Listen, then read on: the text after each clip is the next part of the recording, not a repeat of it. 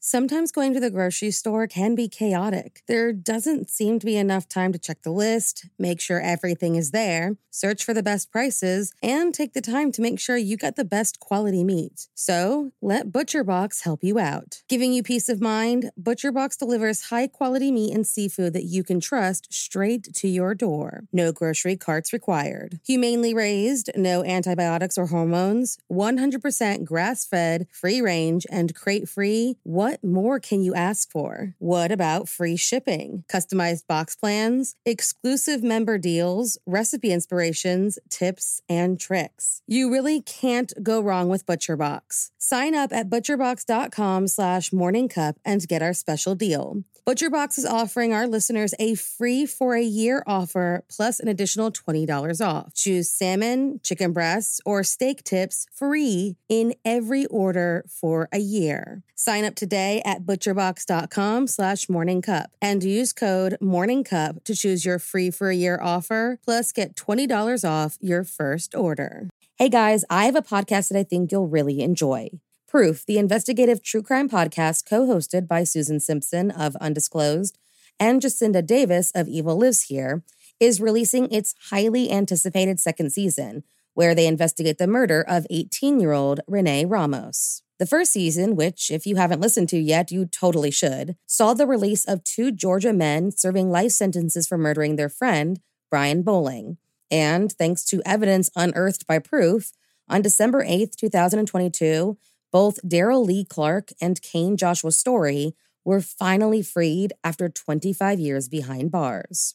With that same investigative drive, Susan and Jacinda are on the case again, and this time they are on the streets of Manteca, California to find out who really killed Renee Ramos.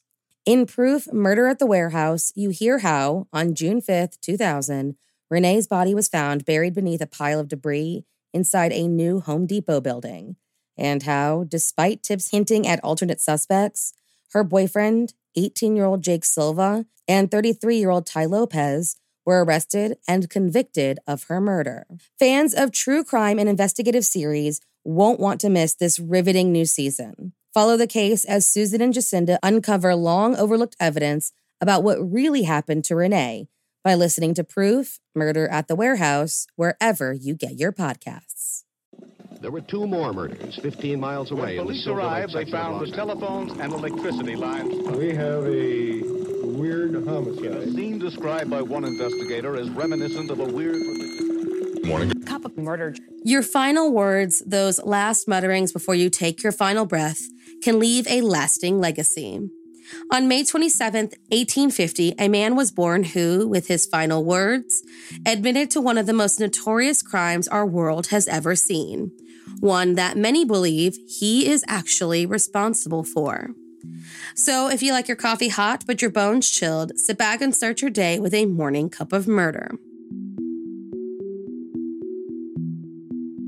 Thomas Neill Cream, born in Glasgow on May 27, 1850, but raised just outside Quebec City, Canada, was a smart boy who went on to attend a university in Montreal and earn an MD-CM degree in 1876.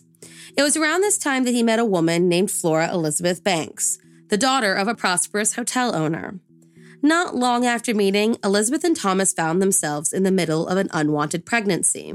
And instead of settling down and marrying, as was customary at the time, Thomas offered to help Elizabeth abort the baby. Despite his medical degree and graduating with honors, Thomas botched the surgery, almost killing Elizabeth in the process. When her father found out, he was understandably furious with the doctor and forced him to marry Elizabeth at gunpoint. The very next day, Thomas made his way to London for some further schooling, leaving Elizabeth behind. She died of mysterious causes in 1977. According to some sources, the cause of death was consumption. According to others, Thomas left his new wife with pills for her to take regularly, and it was only after months of taking this mysterious medication that she passed away. He did some post grad training at a medical school in London, which he was not able to complete, and moved on to Edinburgh, where he received the qualifications as a physician and surgeon before returning to London, Ontario. Now, at this point, nothing really seemed out of the ordinary. Unless you take into consideration that his thesis topic was about chloroform. But it was after he got his qualifications and began practicing medicine that Dr. Thomas Cream became a much more dangerous man. Now back in Canada, Dr. Thomas Cream started working as an abortionist and, despite the mishap with his own wife, started a pretty lucrative career performing these secretive and highly illegal surgeries. In August of 1879, the body of a young chambermaid, Kate Gardner, whom the doctor was allegedly having an affair with, was found in his office with a bottle of chloroform lying beside her. Dr. Cream claimed that she had become pregnant by a prominent local businessman, but despite being accused of both murder and blackmail, was never charged for her death. He then fled to the United States, where pretty quickly he set up another lucrative practice in the red light district of Chicago, serving the women who became pregnant with clients' babies. He was investigated yet again after the death of Mary Ann Faulkner, but escaped prosecution due to lack of evidence. And when another patient died a few months later, he attempted to blackmail the pharmacist who filled the prescription, saying that he was responsible for her death due to negligence. Another woman, an Alice Montgomery, died of strychnine poisoning in a rooming house barely a block away after an abortion from Dr. Cream. But yet again, he merely remained a suspect. Now, while being an abortionist seemed to not only make his career, but provide him with a number of victims, it was still illegal. So he came up with another means to make money and still put people in danger, making and selling his own personal elixirs. Many swore by Dr. Cream's tonics, and one man in particular, Daniel Stott, was so convinced they worked, he sent his wife to the office for regular doses. It wasn't long before Mrs. Stott and the doctor were embroiled in an affair, and shortly after its beginning, she expressed her worry that her husband would grow suspicious. Dr. Cream's solution? Add a little strychnine to the tonics. Daniel Stott died on June 14, 1881, and unable to help himself, Thomas wrote a letter to the coroner stating his belief that the pharmacist was responsible for his death, even requesting an exhumation. Now, had he left the matter alone, no one would have suspected Dr. Cream of Daniel's death. Despite being on their radar, Daniel was in no way Thomas's typical victim. But by inserting himself into the investigation and the fact that strychnine was found in his system, the authorities had no choice but to make him their prime suspect. He was arrested and finally convicted. But this was not the end for Thomas Cream. Just 10 years into his life sentence, Governor Joseph W. Fifer commuted the sentence after Thomas's brother pleaded for leniency and bribed the necessary authorities. You see, their father had died just a few years before, leaving his children with quite a bit of money to spend. So Thomas took the money and sailed to Liverpool, arriving on October 1st, 1891, and moved to London, where he took up lodgings on Lambeth Palace Road. Just two days after arriving, he met sex worker Matilda Clover, who died on October 20th of nux vomica poisoning, a fate that would befall Ellen Donworth, just 19 years old, on October 16th. Not even there a month, two women had already fallen victim to the vicious doctor, and Thomas had already written the coroner offering the name of the killer for 300,000 pounds and blackmailing the owner of W.H. Smith bookstalls with an accusation asking for a hefty sum of money to stay silent.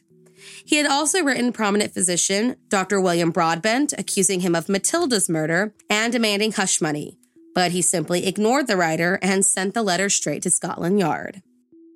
Dr. Cream, who was only getting started, met Louise Harvey in April of 1892.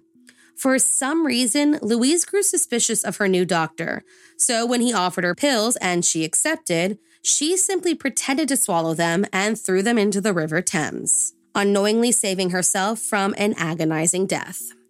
Not so lucky was 21 year old Alice Marsh and 18 year old Emma Shriver, who had a bottle of Guinness with the doctor on April 11th, only to die mere hours later. Unable to help himself, Thomas accused his neighbor, Joseph Harper, of the two murders, even trying to extort the man, claiming he had incriminating evidence against him. Joseph refused, and Dr. Cream was forced to move on. But at this point, had drawn enough attention to himself that police were certain whoever the anonymous letter writer was was also responsible for the murder of Matilda Clover, a death that had, up until this point, been registered as natural causes. They realized that they had a serial killer on their hands, a killer they were now calling the Lambeth Poisoner. Shortly after this death, Thomas Cream met a policeman from New York City who was visiting London. The officer had heard of this Lambeth poisoner, and, sparked by his curiosity, Dr. Cream offered to take him on a tour of where the different victims lived. During the tour, the officer was struck by how much knowledge the good doctor had, even including victims and conversations that only the killer would know, stating that this was just pure conjecture. The officer wasn't convinced and went to Scotland Yard with his suspicions. That's when they started to do some digging, and it wasn't long before they found out about his Canadian convictions, that he was a suspect in the United States murders, and sent off some of his writings and the anonymous letters that they had received from blackmail attempts to an analyst. They finally had enough to convict Dr. Thomas Cream. He was arrested on June 3, 1892, for Matilda Clover's murder, and on July 13th was formally charged with the murders of Matilda, Ellen Donworth, Alice Marsh, Emma Shriver, and the attempted murder of Louise Harvey and extortion. His trial began on October 17th and lasted until the 21st, during which time Louise became a star witness. And after just 12 minutes of deliberation, a jury found him guilty of all counts and sentenced him to death. On November 15, 1892, Thomas Cream was led to the gallows at Newgate Prison.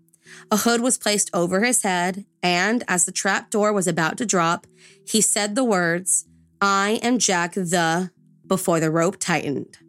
Now, this has been discounted as a rumor created to sell papers, with most stating that there was no way he could be heard with the hood over his head, and some saying he actually said, I'm ejaculating as he lost his bodily functions. But many still believe that this was a deathbed confession that he was the infamous Jack the Ripper. At the time the Ripper was terrorizing London, Dr. Thomas Cream was serving his 10 year sentence behind bars in Illinois. But some believe that if he had enough money to bribe his way out of a murder conviction, maybe he had enough money to pay a body double to serve his sentence, claiming he did so early in his criminal career when he was brought in for bigamy charges. He was advised to plead guilty, but refused to do so on the grounds that he was serving a prison sentence in Sydney at the time of the murders. Sure enough, there was a man fitting his description behind bars at the time, leading many to believe that Thomas had a double with the same name, and they helped one another commit crimes and create alibis.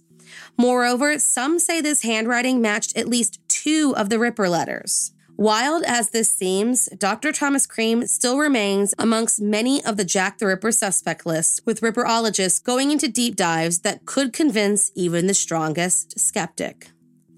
Thank you for joining me in my morning cup of murder. Please join me again tomorrow to hear what terrible thing happened on May 28th. Don't forget to rate and subscribe and let me know how you like it. If you want to help support the podcast, there is always Patreon or just sharing it with your true crime obsessed friends. And remember, stay safe. Waking up to an empty coffee pot stinks, but you don't have to. That's why it's the perfect time to add native aluminum free deodorant to your morning routine. Native cares about the products you put on your body. They're all about stopping the stink the right way. That's the native difference. I've tried almost every aluminum free deodorant there is, and I can say without a shadow of a doubt that native is my absolute favorite. With ingredients you've actually heard of and can pronounce, like coconut oil and shea butter, you can go on with your day knowing that you'll smell great without putting anything bad in your body. Not just that, but none of their products are tested on animals, and almost everything is vegan, so you can feel really good about making the switch. And because every body is different and experience products in their own way, there's tons of options to choose from, like a line of sensitive deodorants for those with baking soda sensitivities, plastic free for those wanting to cut down on plastic consumption, and unscented for those who are all about their own scent. And if you're squared away in the deodorant department, Native carries body wash, toothpaste, and a new broad spectrum SPF 30 mineral sunscreen for both your face and body. Native is ready to overhaul your entire hygiene routine by putting the care back into self-care. Stay fresh and stay clean with Native by going to nativedeo.com slash morning cup or using the promo code morning cup at checkout and get 20% off your first order. That's nativedeo.com slash morning cup or use the promo code morning cup at checkout for 20% off your first order.